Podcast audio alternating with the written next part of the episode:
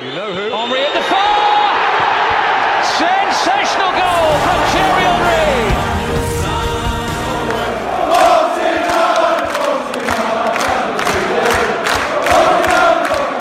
Above all, I am like you. I'm an Arsenal fan.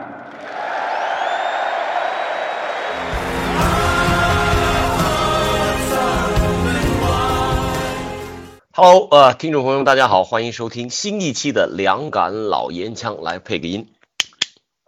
我是我是潘彩福，哇，哎，会不会真的有听众每次都认为我们是交叉的啊？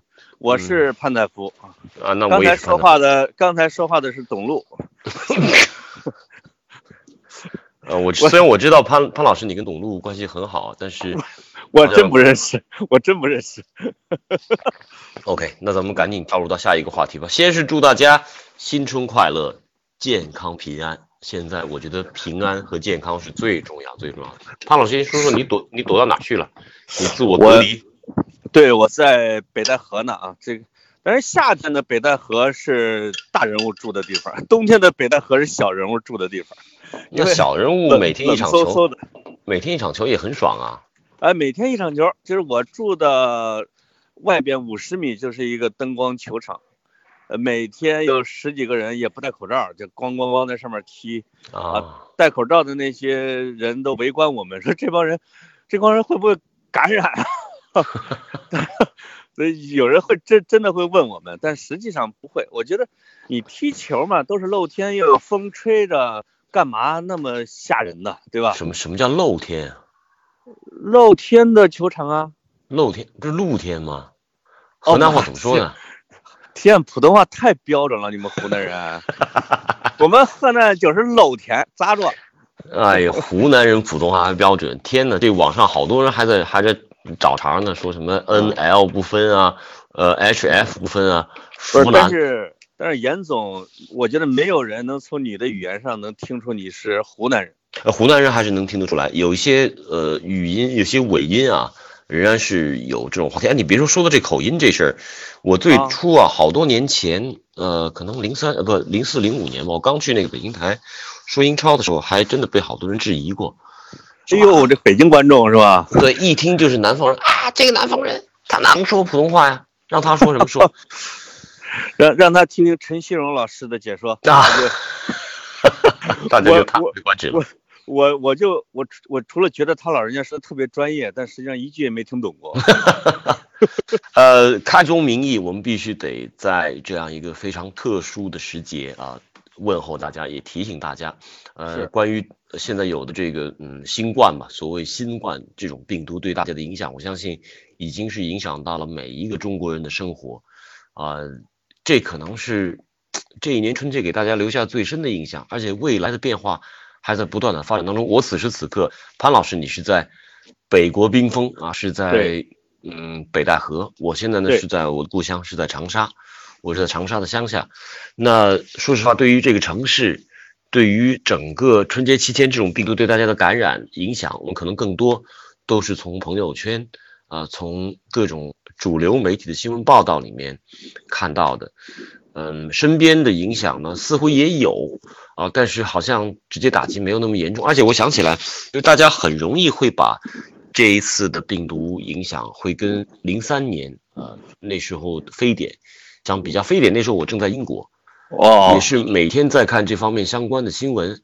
我不知道非典那时候，潘老师你当时是在哪儿？是在北京吗？那时候？我在北京，而且而且我好像还写过一篇文章啊，就是因为那是二零零三年，那一年呢正好两件事儿交叉起来了，一个是孙志刚那个案子在广州。哎对，当时呢，我刚刚应聘到在中国新闻周刊时政部做记者，嗯，组组织上派我这个去类似于调查收容遣送，啊结果呢，就是我我看过，我看过你写的那篇长文，哎啊，对，结果碰上了非典，就是我自己化妆、乔装改扮去收容遣送站，被人给赶出来了，呃说不不需要不需要不不需要不需要，说说这段时间只出不进，你等等非典完了再来吧。所以我就我也卧底也没卧成，啊就是那 那时候是在北京，整个的北京也跟空城有点差不多。但我看了一个消息是今天这个新冠的感染数已今天超过了非典，好像是啊。啊，已经超过了非典时候的总人数。对对，已经超过了非典的感染的总人数，嗯这还我觉得巅峰期还没到呢，呃，而且北京好像今天的消息是从这个叫做输入式的感染会转向扩散，就是个扩散的可能性会非常非常高。这一切让人真的是不寒而栗。而且到现在为止，我也不对呃这种病状的了解啊，大家都很含糊，因为它跟呃可能传统的这个感冒啊非常相似，所以是都没有一个明确的一些概念，而更让人难受的就是它带来的这种恐慌，以及有一段时间满天飞的谣言，这个让我觉得特别特别难以接受。对，而且呢，就是他没有什么具体，你比如说他有可能不发烧，他其实也是感染而且14他的感染力也很强。嗯，所以，呃，而且由于一开始的瞒报吧，我觉得到现在有可能它的最大的数量的爆发期还没来。我我也看了一些专家的说的，说正月十五左右有可能到巅峰，高峰期是吧嗯？从那之后慢慢降下来。所以到底，比如说我们什么时候能回北京，什么时候能开始正式开始工作，其实现在还是个未知数。我坦白说啊，我我原来订的机票，呃，订的火车票啊，是今天，就是这个哦农历初五，新年初五，是从今天从长沙回北京。那不行。然后呢，我嗯我昨天已经把这个票都退掉了，因为现在回去吧，什么都干不了。对，那呃，而且你什么北京的安保级别可能比长沙要高很多。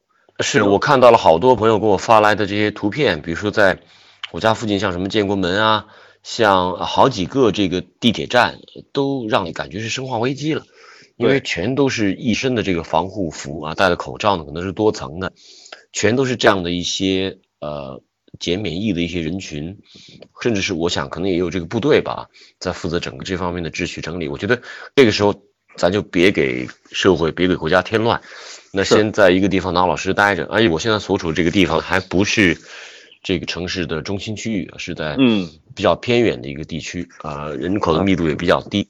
刚刚我长沙郊区啊，对雷锋公社，其实都都是在望城县了啊，这个是嗯属于这个一代伟人雷锋战士的故乡。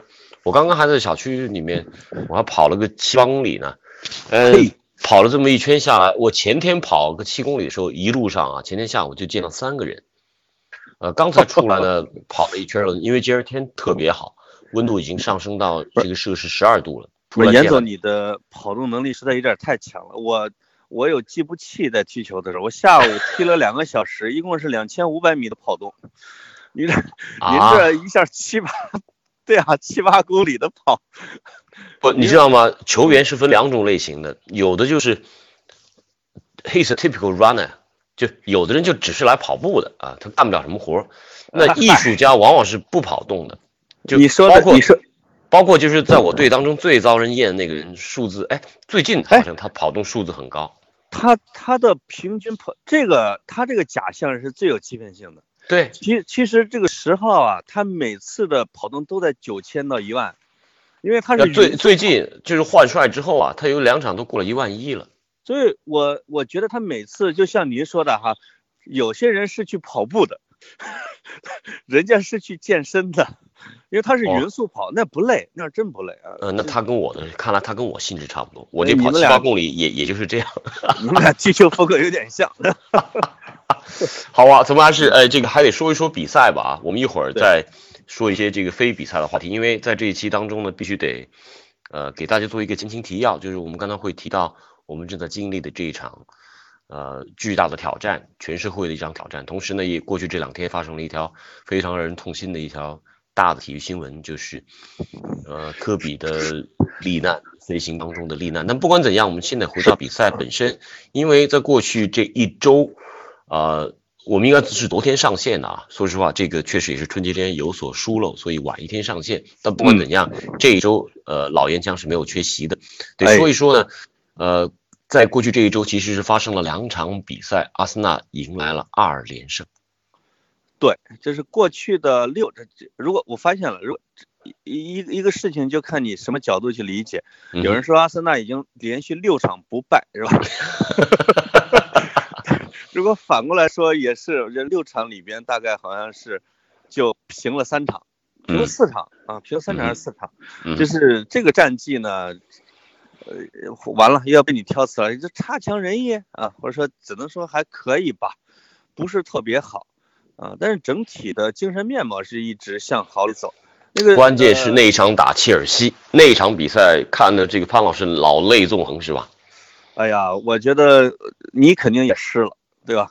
你肯定也湿润了眼角，因为那场确实是一种质变，我觉得是精神气质的一种质变。嗯哼，也不知道从什么时候，其实艾梅里在二十二连胜时期的时候，他的下半场逆转率其实挺高的嗯，那个时候觉得挺稳，比如上半场落以后，下半场肯定扳回来，但怎么着不知道就怎么一下就垮了那种感觉，再也哎提溜不起来了。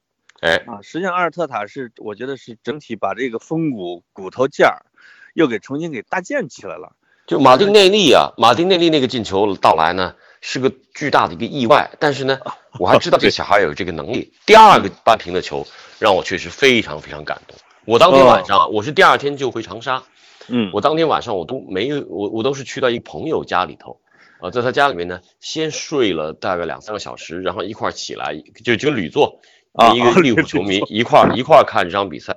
第二个球真的是当时我们以前在他们家看球，有时候这个噪音太大，就啊邻居有抱怨的，知道不？但第二次就确实是摁制不住，我觉得吕座当时拿着手机就准备把我那个那个动静给拍下来。哦，他他作为一代网红，就时时刻刻都是不离开这个画面。但是我当时真的是 特别，就是说特别痛快那一下。哎，什么时候我们把你的那个影像给放出来啊？看看你的当时是什么样子，像个像个一百四十斤的孩子一样啊，跳跃着。他这个而且应该是满满嘴粗满嘴粗话，满嘴粗话。而且而且第一个球是个意外，第二个球更是个意外。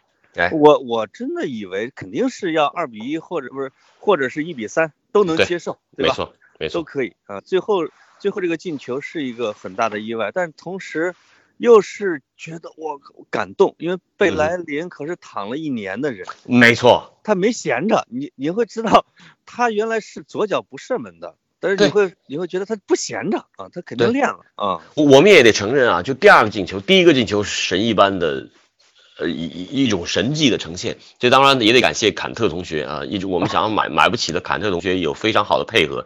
但第二个进球呢，如果单纯从进球质量来讲，右脚往中路拨，左脚去搓射远角，动作频率啊。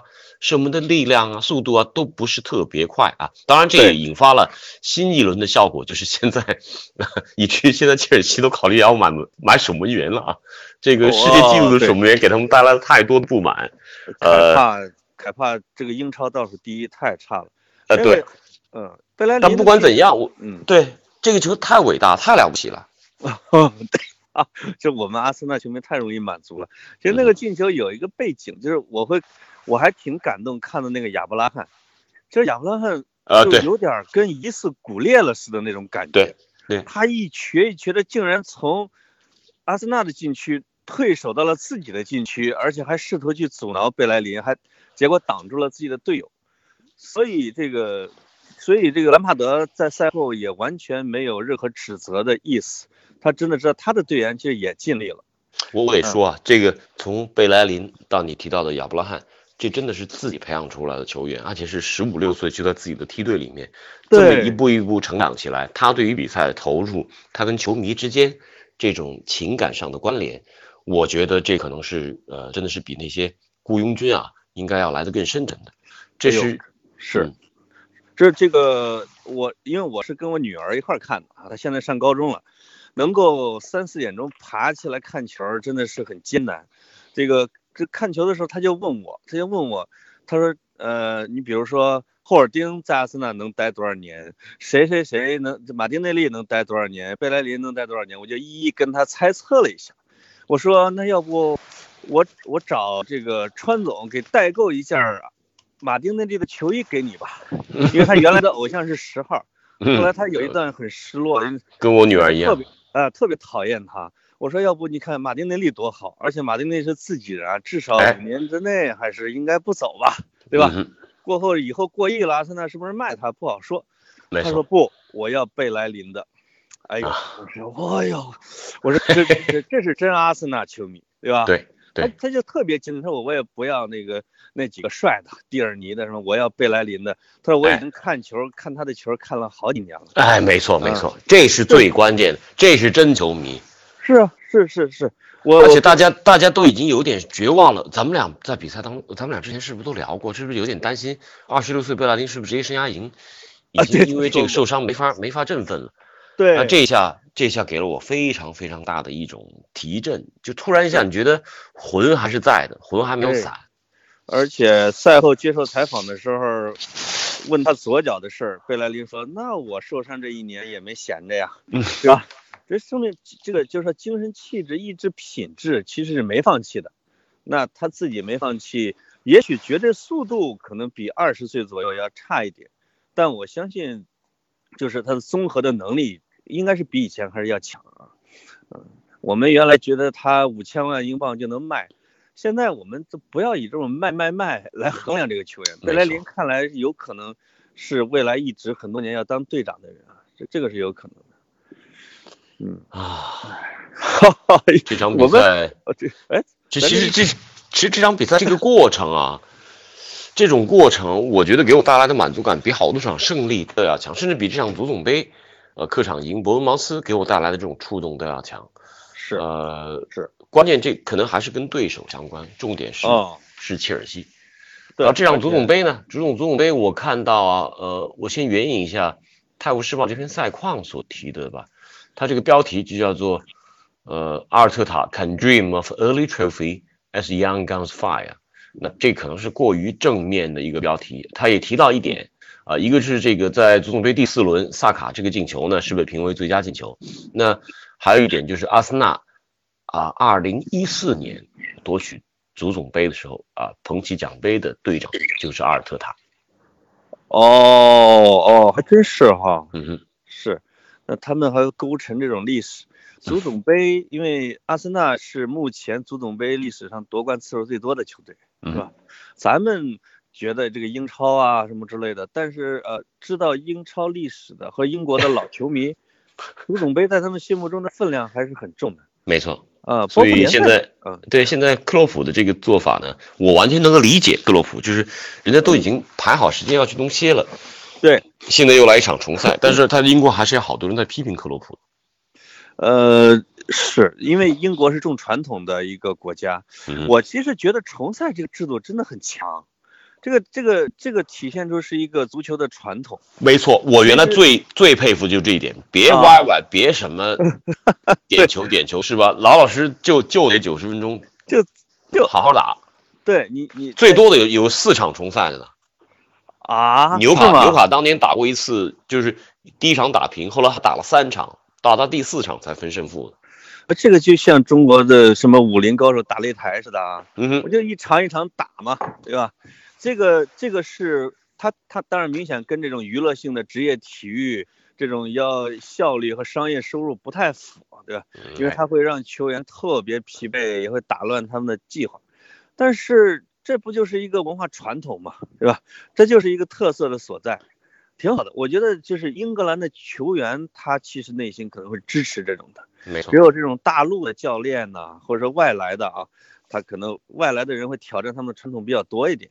他没在这个氛围里面成长起来是也是可以理解的啊。对，呃，这场比赛还有一条重要新闻，就是穆斯塔菲也是被担架抬下去了。再结合起穆斯塔菲当时在对切尔西那场比赛当中，有呃，大家记住的肯定是他很拙劣的那一次回传，导致于阿布鲁伊斯不得不对亚布拉罕的防守。呃，吃了红牌，所以才会有这个十人应战。但是说实话，在那之后，穆斯塔菲很多防守反倒是在水准之上。所以鉴于这样的一个过程，我这周写了一篇那个枪手周记啊，啊，我写的，后来我想了一个标题叫做“拯救穆斯塔菲”。我我我的意思就是，我说对切尔西这场比赛啊，我我还是得强调，就穆斯塔菲肯定肯定不是一个像我们所说的什么蠢笨无脑、什么小丑王子这样的一个混子啊。对。但是呢，在这样的环境当中，在这样的踢法当中，他真的是难以为继了。我就说，为了拯救穆斯塔菲出于足球人道主义立场，阿森纳就别考虑多少转会费会呃这转会费回收了啊，赶紧让他走，只有换个环境，他可可能才能找回自己的职业生涯的感觉。就就是他回传失败被人进球之后，给了他一个特写，就是他可是一个德国人，我从一个德国人的眼神里边看到了那崩溃的那个影子。对。我当时是其实是有点心疼的，其实都不忍心指责他了，就是因为每每个人都可能是穆斯塔菲啊，是是是是，如因为我自己啊，咱们啊，在 咱们在球场上也经常会有一些这种 酿成大错的或者无脑式的啊，但是这他已经形成了恶性循环，这好像比如说他心中是有一种魔影，当他在同样的位置，在同样回传这个守门员的时候，他心里面一直在想，我可别传丢了，我可千万别出错。当他想这些的时候就完了，这个时候真的会出错。嗯所以给他换一个稍微宽松一点的、压力小一点的球队，让他再休养生息，重新打出来，其实也是一种办法。这其实也是对他的一种保护吧，我觉得是，所以我觉得从这个足球人道主义立场上来讲，也许大家得替他考虑考虑，他现在得多难，他心里面得多痛苦。每一场比赛他必须得上，但是上他哪还能找回一点点自己的这种职业自信？而且还有一点啊，就是我们刚才是从这个主观个人的角度来考虑，从现在足球的踢法上当中有一组数据很有意思，就是从如果我们对比啊，呃，跟零九到一零赛季对比的话，英超的中卫的踢法已经发生了巨大的改观。我这有一组数据啊，就是在零九一零赛季整整十年前，当时英超这个中卫传球次数最多的是谁呢？是特里，蒋委员长、哦啊，哦蒋委员长 蒋委员长场均传球次数四十六次，一点都不多。对然后上上一个赛季，穆斯塔菲一八一九赛季在阿森纳，他的场均传球次数是六十点八次，而上个赛季英超传球最多的中卫是奥塔门迪，嗯九十点八次，就较十年前增加了一倍。为什么？这是齐达内的出球数量啊。呃，对，为什么呢？其实就是大家大家都明显感觉到，就是呃呃瓜迪奥拉呀，包括克洛普他们带来这种打法，前场的高压，后场的提前和中卫参与进攻组织这样的一套踢法，已经完全改变了。呃，传统这种呃英超中卫、英格兰足球中卫这种踢法，那卡瓦略在十年前就是特里的搭档，在对方半场传球次数是十七点七次，在英超啊，啊上个赛季拉波尔特在对方半场场均传球次数四十四点五次，我的天呐，这是一个攻击型中场的传球没，错没错。啊。所以，所以你说穆斯塔菲他一旦他信心下降，呃下下降，他又没有这样绝对的传控球能力，脑子不是特别清醒的话，稍有失误，他后后面留下的巨坑非常非常可怕。是你有没有发现，就是对切尔西和伯恩茅斯这两场，其实穆斯塔菲的变化，就是刚才你那个题目起得好啊，拯救穆斯塔菲。我我我对阿尔特塔就我我我的意思是拯救他，就是放走他。但是，但是我那个切尔西的比赛完之后啊，阿尔特塔不是接受一个采访嘛？他说，针对那个失误，其实我更看重的是呃穆斯塔菲后来的反应。他说我认大大意就是说，我认为他是可以拯救的，所以他在他在伯恩茅斯里边，他代替的是大卫路易斯的角色。你会看到，这个阿森纳几乎所有的长传，全部是交给穆斯塔菲来完成的，这肯定是阿尔特塔对他下的指令。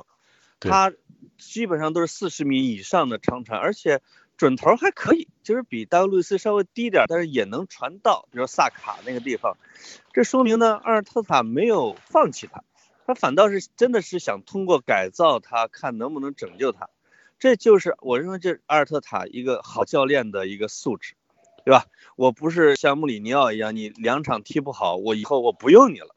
他就试着我再给你一次机会，或者我换一个位置，换一种踢法，看看你说你说这长段你的目的在哪？你是觉得还可以拯救，对吗？呃，我个人认为不能拯救啊，但是我嗯挺欣赏阿尔特塔的做法。他认为就是在足总杯这样的次重量级的比赛里边，我再给你一次机会，我再给你具体的指点，对吧？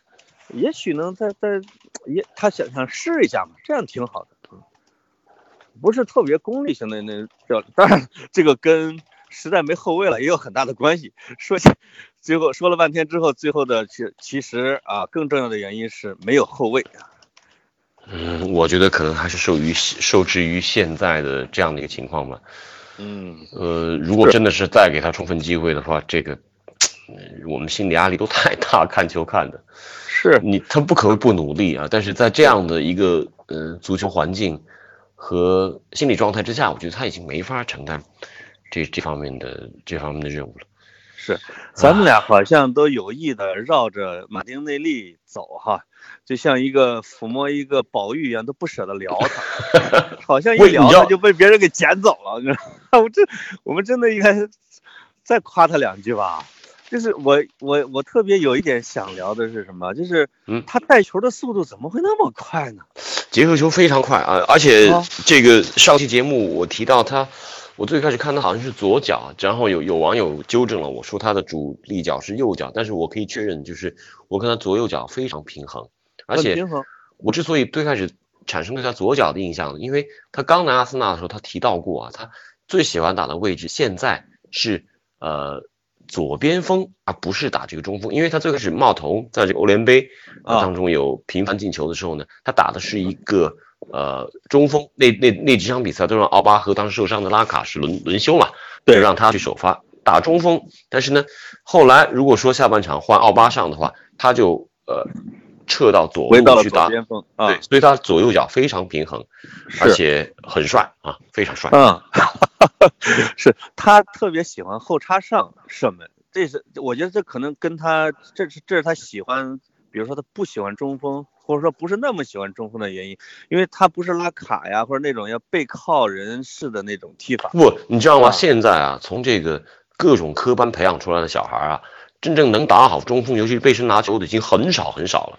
尤其是巴西，巴西有大量的这种，呃。叫怎么说？叫做呃边锋，或者说嗯假边锋吧，内锋这种球员。你想想，我随便说几个，内马尔、库蒂尼奥，其实都属于这种类型的。就是他哎传突转射门都很好，但是呢，他不是那个真正扎在最前面啊，能够扎入到对方心脏，能够背身拿球这样的一个大个。马丁内利呢，当然属于我觉得可能是更接近于 像库蒂尼奥啊，像像内马尔他们这一系的。对对对，但是移动能力那比库蒂尼奥可是应该强一个光而且吧，而且他那个拼呢，我这个拼劲，我有时候都害怕，我就觉得他有时候太狠了，对他场场都会带点小伤，完全不收脚，是不脏，但是呢绝对硬。我我也有点担心，比如说这样怼脚，别受大伤怎么办呢？嗯哼，但是好像感觉他挺硬朗的，这个这个还可以。另外，他带球的那个频率和姿势，其实有点卡卡那个劲儿，我觉得，就是那种大步流星的，嗯，而且越带越快，就是你你会看到后卫在后边追的那个感觉极爽。阿森纳已经 N 多年没有这样的球员，或者说没错没错，没有啊，就是哎，你觉得吗？阿森纳最近这五六年啊，连一个好好过人的都不多，是是吧？是是，就是马丁内利的，我们有时候看不出来多好，但是。你比如说有个球员去给别人来个人球封过啊，或者穿一裆再追过去，好厉害，好厉害。嗯，但是他好像场场都能人球封过。嗯，咱咱们回头回头说说这个这个进球啊，我觉得有一段对一个进球的评论描述非常有趣。在这个进球大概是那场比赛对切尔西七十来分钟吧，有这么一个进球，有这么一段描述叫做。呃，你有没有见过这样一个进球？看上去是那么的容易，同时又是那么的艰难的同一时间内。哎，我觉得这个描述深合我心啊！当时我看这个进球诞生，就是就突然一下就出来了。但是我老觉得会断线。这个呢，大家很容易会跟孙兴民那个进球相比。我我得承认啊，孙兴民进球那个进球更难，更难做到的这个就是技术的使用和这个身体的不断加速的使用要更明显。他像那种。呃，怎么说啊？就像那种汽车带一个 turbo 啊，带那个涡轮增压一样的啊。孙兴民当时就感觉是这个涡轮增压加一级、加二级，下面嗖嗖的这样提速。马丁内利呢，呃，有一点意外，他是他也跑了大概有七十多米吧，七十米、八十米。他比孙兴民还要稍微远一点，还要远一点。他说自己禁区线上，当时谁给他传的？呃，穆斯塔菲。穆斯塔菲顶出来给他的。出来的，对对对。但是这个进球，而且当中啊，就坎特确实是失了重心啊，那下是呃，一定意义上是帮了他。对，呃，但是这个进球真的是同时让你感觉到很容易啊，一趟就出了。但是真正你去仔细去看回看的话，你会发现好难，好难，好难。是，而且自始至终没有一个防守球员能接近他。其实这个我们看来觉得，耶，你看好像就这么就带过去了。其实可能他自己也在加速，我觉得，至少他的速度是一直不减的。最难得，最难得其实是到了门前。哎，是在门前的那一下，他其实是有一个加力量的。很多人跑七十米那个球肯定就没那么大力了，嗯，他是先往左一晃，守门员其实被他稍微带了一下，然后右脚打了一个，这个是还能这么这叫什么？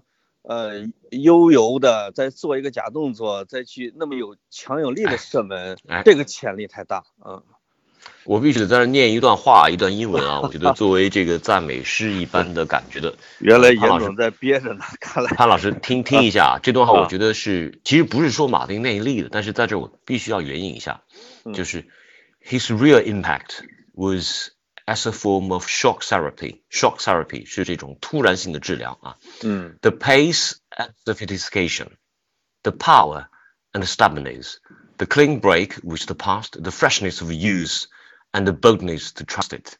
More than any other player, it was Anelka who offered the clearest insight into Arsene Wenger's vision. 这是对于我去九七九八赛季阿内尔卡的描述。 你放的是唐顿庄园的原声吗？那不是别别扯别扯别扯别扯啊！这哎这段描述呢非常有趣，就是，呃，马丁内利是阿森纳二十年来第一个啊，在二十岁以下不到二十岁，呃，在赛季当中已经达成十球的这样的进球者，他给球队带来的这种感觉是像一种强心针一般的。呃，突然治疗这种呃击打治疗的感觉啊，它的速度和它的呃 sophistication 是它的这种怎么说，它的这种丰富性啊，然后呢，它的力量和它的那种呃 stubbornness 是它的嗯嗯嗯那种嗯怎么说顽固啊，就嗯。有人要很顽固啊，他反倒能够达到更大的呃更高的高度。The clean break with the past 啊，跟过往完全的隔离，以及青春的嗯新鲜感和勇毅。哦，行，这个这这段吹不错吧？这段吹这个吹的很有文化水呃水平啊这这。个描述的好，这个描述的好，这个特别文艺的描述方法。嗯，呃，他确实是跟亨利、阿内尔卡啊、和他他们三个人的带球方式、突袭方式嗯有点类似，对吧？在现在这种千人一面的完全系统化的足球世界里面，你要找到这么一点点的个性是多么的难，而这一点点个性绽放出来，那就是天才。就是我我我我以为我我特别担心自己对他的这种吹捧是不真实的啊，是我们失落的阿森纳球迷的内心安慰。直到我，然后不断的找各种证据来夯实自这种赞美。我还看了小罗接受采访谈马丁内利，他说让他想起了罗纳尔多，我我我当时觉得我有点脸红啊，我说过来过来，对对对对，但是而且我一一边呢，就一边在窃喜，一边就说，要不就就像咱们这节目这种，我们两个人有的默契一样，咱们就先别提这事儿好吧？就好像就生怕我靠，别隔壁邻居知道这事儿啦，我又想要炫耀，我又怕他知道。呃，对，这 他这一幕，他这一幕绝对是二零一九、二零二二二零二零年这个赛季，阿森纳应该是最记得住的一幕，是吧？嗯，可能有了这个进球，我们就不只是失败啊，就是确实能、嗯你找到了。青春啊！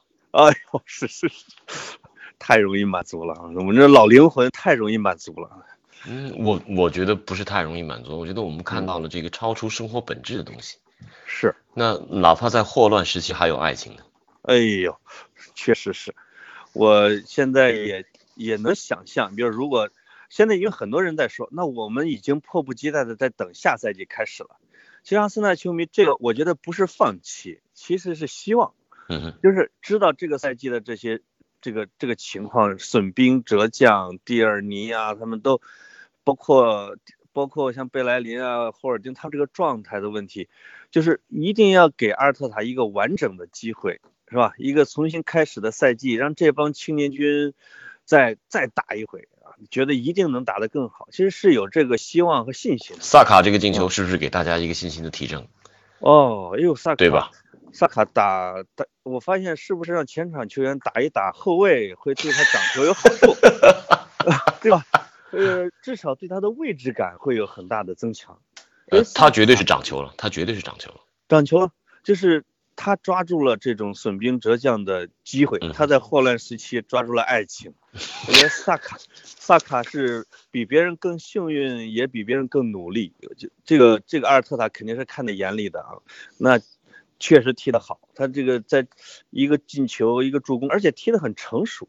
嗯，我觉得他比乌洛克他他们几个进步大。嗯，对，乌洛克赛季初让人觉得很惊艳，结果踢着踢着啊，在安威里手底下是把自己给踢傻了，位置没了。是是，嗯，他有点模仿贡德齐了，两两个人 两个人的踢法都挺野啊，就是都对。都没有什么战术性、位置感，好像艾梅里在这方面也不对他们进行指点，嗯，随性，嗯，接下来的比赛我都没关注啊，接下来会有一个东歇吧，然后呃，今天晚上对，今天晚上那个呃英超有一场补赛啊，是那个呃就是利物浦那时候去打世界杯的时候，他们跟西汉姆联有一场比赛没踢啊，这是补哦赛。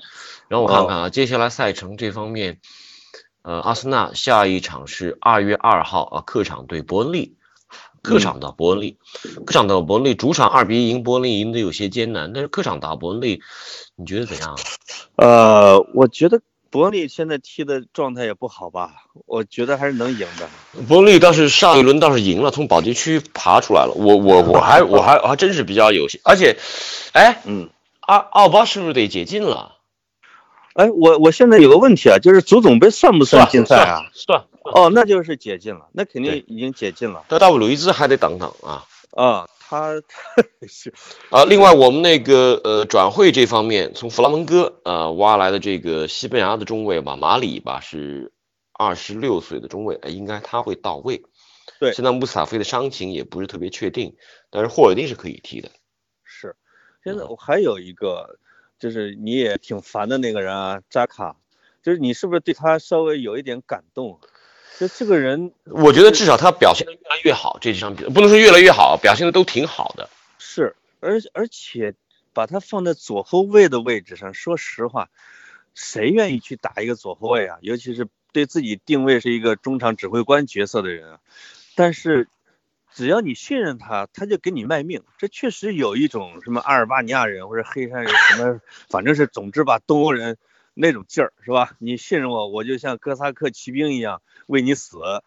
哎，这个教练确实会喜欢这样的球员，嗯，对吧？你因为因为你指哪打哪。嗯在另外在另外两个德国人的参考标准之下，我觉得他确实是显得出色的。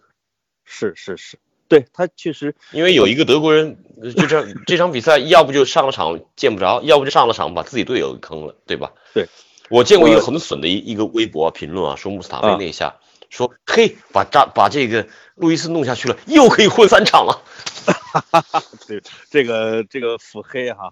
没想到下一场自己就上了。但我但我觉得像穆斯塔菲这种啊，他有可能那有心理阴影，他是不敢哀求，就是说他甚至恨不得你别让我上。有的人会心理压力大，阴影到说他不敢去当首发，不敢去当主力的地步。真是，真是啊，他有可能会有有这种情况，因为比如面对球迷的嘘啊，包括社交媒体的骂呀，什么，包括队友的冷眼啊，其实我我有时候看，我有时候会看队友会不会指责，其实队友不指责他，都不忍心指责他，队友有时候啊不说话，可能是最大的指责。是但是是是，归根结底，咱们回到啊这一 part 的收篇呢，我得回到那个画面，就是马丁内利进球之后，队友上来，嗯，跟他的这种欢呼、拥抱，然后扎卡面对画面这样的挥拳，我看他身边啊有贝莱林，对有呃拉卡。有有佩佩呃、扎卡，有佩佩，佩佩是躲在那个人群后面啊，有这个贡多 奇，确实非常提气。我已经是把这张照片拷下来，还是截屏那张照片，我也发微博上了啊，呃，你发微博上了是吧？我我说是这将是二零一九和呃一二零赛季最难忘的一幕，哎，是吧？很提气，而且嗯而且还有一个画面是这个，呃，坎特啊倒在 倒在带球往前的马丁内利身前。对哎呦，那下太过瘾了。那个没有，不是不吹的神乎其什么什么没有过不去的坎吗？是吧？对过不去的坎特。对这个、嗯那个我呃很多球迷在争论啊，到底是不是汤大了？我其实是有一点认同，是他稍微汤大了一点点。他并不是说想传给右边的佩佩用一假动作晃了佩晃了坎特，我觉得他是那个他的膝盖儿触了一下那个球，其实打乱了整个坎特的节奏。是他那嗯下绝对不是一个有意识的这样通过掌控球来形成过人或者怎样，对我觉得还没到那个地步。但是，呃，但是多么的美好啊！就是要这样的意外，我们需要这样的意外。对我们，我们我们需要运气加成，对吧？这而且对这个少年人就应该眷顾他。嗯，那你你为什么非要去磨难他呢？他就应该眷顾他，让他进一个惊世骇俗的啊，让他迅速的强大起来，这多好啊！嗯，我们我们也不能老这么受罪，是吧？没错。啊，好，我们稍作停顿，然后会要进入到下一趴，必须要有一个转场哦。哎，哎呦，嘿，这是转场是吧？呃，会吹口哨，呃，刚才说到这个进球是个意外，但是过去这几天呢，发生的有一件特别大的一个意外，让我很长时间都不敢相信是真的。因为那天早上我醒来，我现在一般醒来早上第一时间都会看一下有哪些新闻的推送，是，然后我看到四克在推了一条说科比，呃，这个空空难力坐直升飞机出事儿，我第一时间就就本来也没醒过来。我第一时间就不敢相信这事，然后我在床上可能又躺了一会儿，再回头嗯看别的新闻推送，结果发现真的是这么回事。是是，科比，我我这是我第二次在早上，呃其实是呃看球看到五点多，也按说应该睡到中午了，但是我七点钟嘣儿就自己醒了，一看手机就显出了这个新闻，这是我第二次在早上醒来看到噩耗，第一个是九七年，我在大三。那时候香港回归之前，说邓小平去世了。我那时候咱们宿舍里边都是每个人都有一个收音机嘛，嗯我一拧开收音机，播出来的就是哀乐，然后说什么邓小平去世，好嘛，我们这些这个年轻人，因为从我七六年出生的，我一生下来就活在他的世纪里边嘛，就是对这个就是单纯的对一个老人的这种伤感，让我当时哎呦泪流满面了一阵子。啊，科比的这个又让我老人又让我老泪了一下，我觉得，因为是惋惜，甚至有一种白发人送黑发人的感觉，因为我比他大两岁嘛，对吧？对对，嗯，因为而且觉得他太年轻了，他比我们要年轻很多，我感觉，因为他太有那种生龙活活力了，对对，太有活力了，而且对自己的人生规划的又那么好，又那么进取，突然有这种噩耗，真是让人受不了。这就是怎你怎么描述这一点？这这这就是无理。就像我想到我们开篇提到过的这种冠状肺炎的病毒，它为什么会产生？我我这两天啊有点钻牛角尖了，真的。我翻阅很多很多这些我看不懂的一些文献啊，一些各种解读，就是说这东西为什么会产生？为什么会从动物身上就到了人的身上？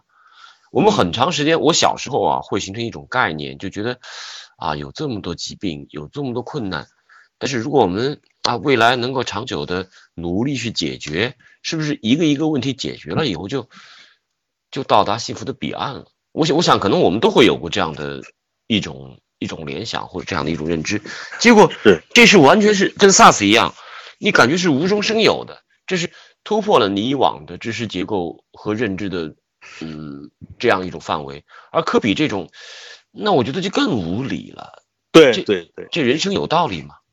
是，就是就是这个叫什么冠状啊，或者叫什么新型肺炎的这个，对，还有一个因果，你如果仔细琢磨的话，是人类确实对野生动物的不断的这种索取和摧残吧，是吧？人家本来没招你，没惹你，人人家身上自己带点，你非要给吃进去，这不是自找的吗？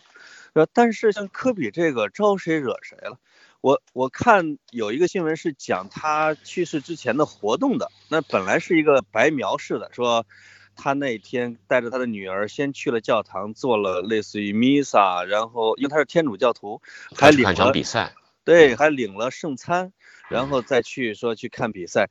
那你就觉得这没有因果。如我因为咱们都是无神论，你就觉得天哪，怎么跟窦娥冤一样的哈？有人说解释为上帝太喜欢科比了，把他召去了。我觉得这个解释太虚伪了。是啊，虚伪的一塌糊涂啊！因为那你就忍心让科比他的几个孩子，甚至让他一个孩子去陪他吗？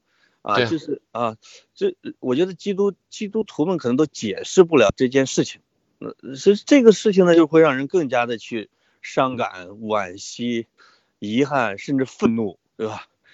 尤其是他一次次的，包括那个性侵案，他从里边再爬出来这个劲儿，他是为很多青少年提供了一种宗教信仰般的那种动力的一个人，啊，这个我觉得是，唉，所以所以不知道该骂谁啊？你说骂天吧，那也不关天什么事儿，是吧？只能怪那直升机了。而且愤世嫉俗一点说啊，就是这两天我看到好多大家对于科比，包括对于这个吉安娜对他女儿的一些缅怀，呃，一些回顾吧，我有时候也挺厌倦的。说实话，就是呃，你对他有你的认知，你有他，你有自己的表达也可以了。但是有时候这种缅怀就变成了，嗯大大家都得来缅怀一下吗？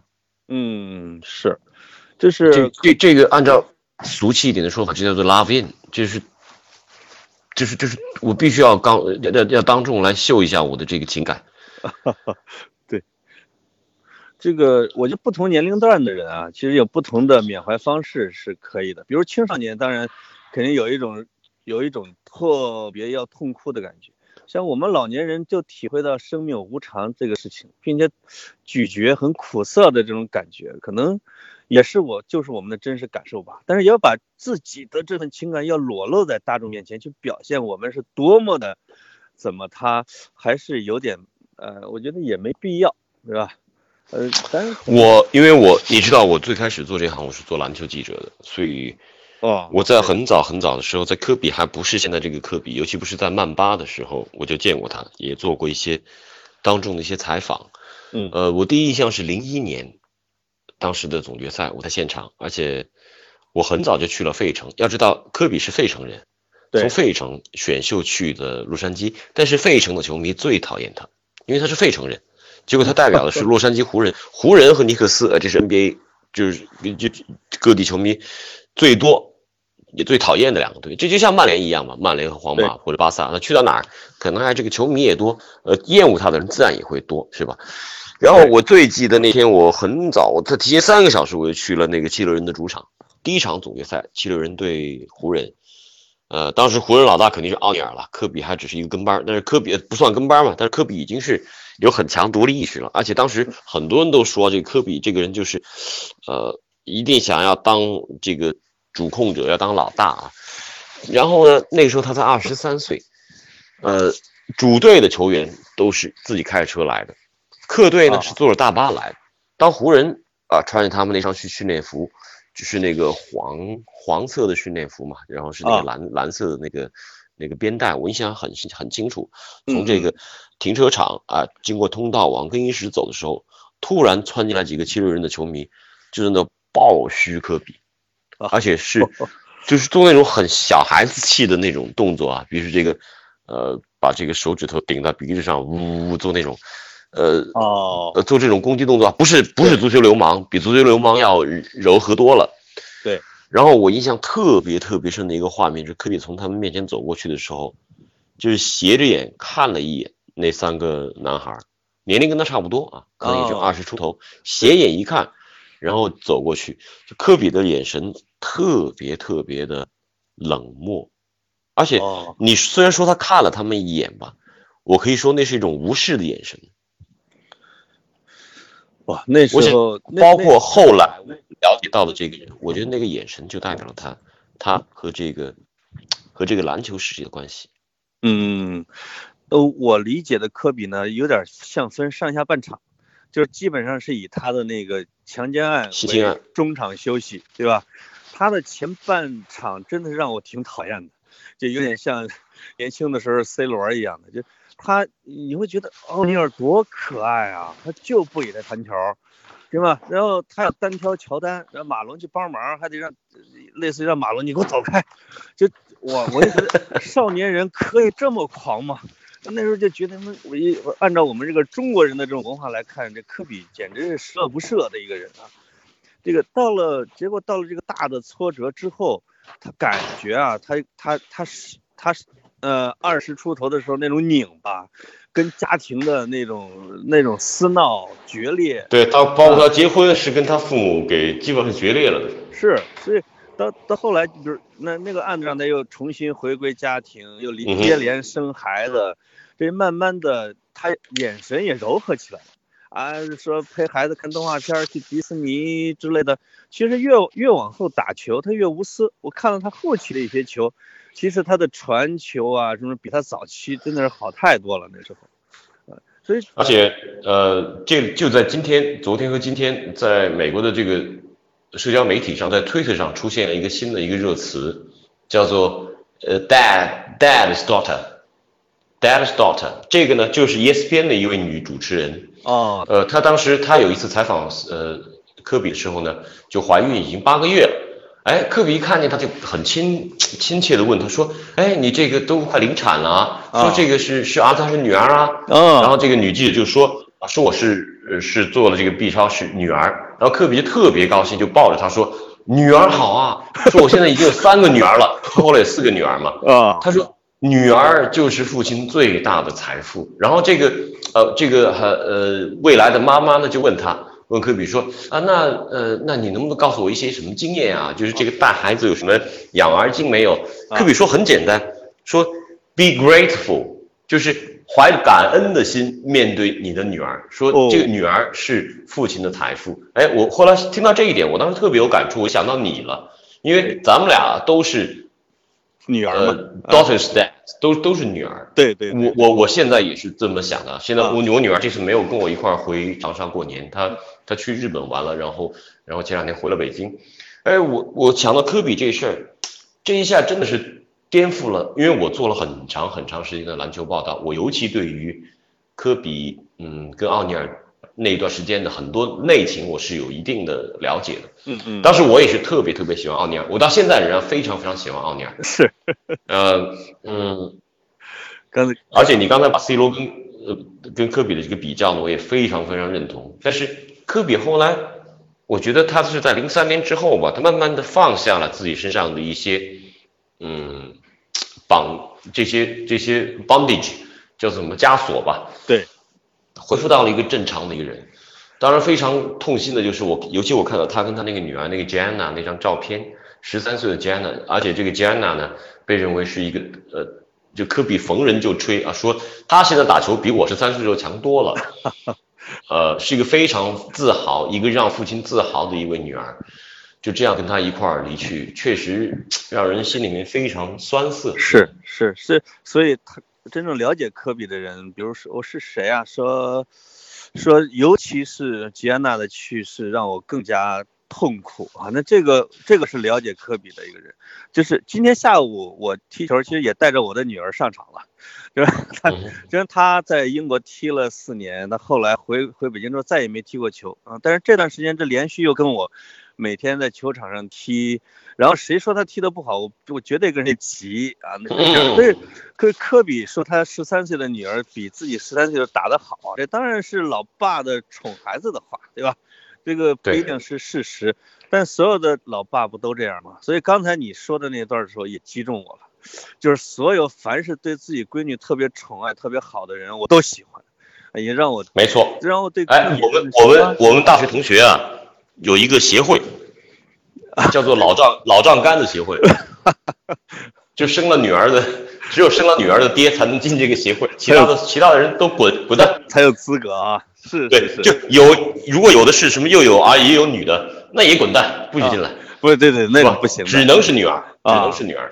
所以这个有人说科比盼着有一个儿子继承他的衣钵，我觉得这都是自己猜的。就是反正可能老婆想要个儿子啊，就是他自己闺女越多越好啊。是啊，那是有四个女儿，所以我觉得从这个角度来讲，四十一岁的科比离开我们现在生活的这个世界，这可能是一场巨大的一个体育灾难。但是啊，此时此刻，我们这个国家，我们这个民族面临的不也是一个巨大的灾难吗？是啊，那让我们想想这个 “dad's daughter” 这个热词，我不知道我记得是不是准确，但肯定是这个幸福的有女儿的父亲。我觉得以这样的一个东西结束我们这一周的，嗯，两个老烟枪也挺合适的。挺好，挺好。回去抱抱自己闺女，跟自己闺女一块儿踢踢球。闺女正在客厅大声的看《哈利波特》，所以我现在是在 我是在零下五度的外边举着手机在跟你聊，而且随时这个担心手机要被冻毙，因为苹果手机一到零下它会死机，对吧？对，赶紧赶紧回去。竟然能坚持到现在，我已经很感恩了。不错不错不错。啊我觉得这期我们聊的内容非常丰富啊，哎，特好，很柔啊也在。也也在这真的是祝福所有呃在嗯这样的一个挑战期间、痛苦期间，还能够嗯坚持乐观生活的父亲们、女儿们、所有的球迷们，希望大家能够平心静气、平平安安的度过这段时间。啊，这个严总说的好，我就不补充了。好嗯哼，嘿，好，那咱们下周再见。下周再见。好。好拜拜 OK，Cheers，拜拜，拜拜拜。